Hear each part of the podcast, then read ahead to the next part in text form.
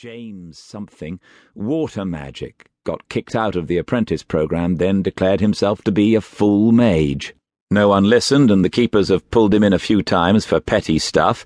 That was how I saw his file. I frowned. I wonder what he's trying to do. Hermes waited. Wow, I said.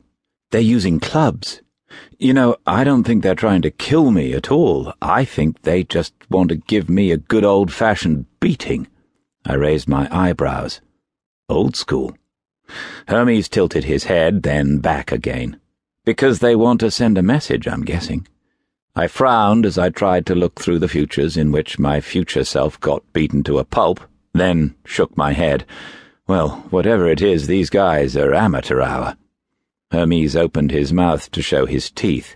Yeah, I said. Hermes can't talk, but he and I understand each other pretty well.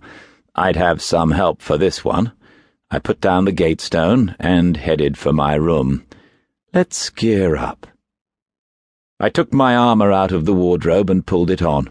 My armor is a suit of dark mesh with raised plates covering stationary areas, matte black and flexible. It looks serious, and it is. The reactive mesh isn't impenetrable, but it's very tough, and it responds to attacks, changing its shape to deflect a blow. The plates have grown and thickened over the years, adjusting to the shape of my body. I added my standard collection of items to my belt and pockets, and then descended one floor. My safe room is locked, warded with multiple effects, and lined with steel. I went through the locks and pulled open the metal door, then stepped inside. Hermes stayed out in the hallway, and I didn't blame him. While the Arcana Emporium's supposed to be a magic shop, the magical items I have on sale on the ground floor are strictly small potatoes. Weak wands and orbs that require a mage to wield them and don't do anything all that spectacular even then. Ambient focuses that can work on their own by drawing in local energy but have only the most limited of effects old accoutrements that have been used enough times to have accumulated a little resonance. But for every twenty or thirty items I get that are weak or faded, I pick up one that's genuinely dangerous. My safe room is where I keep them. The imbued items were on the left wall. A crocodile hilted sword stood out, gleaming dully in the light, as did a small white and blue lacquered tube. I didn't go near either of them. Instead, I went to a tall cabinet in the far corner and opened it. Inside was a small but formidable arsenal. I tapped one finger to my lips and studied the choices. Mounted in pride of place at the center of the collection was a Heckler & Koch MP7. It's a nasty, compact little firearm the size of a submachine gun. I'd taken it off a guy called Garrick a few years ago.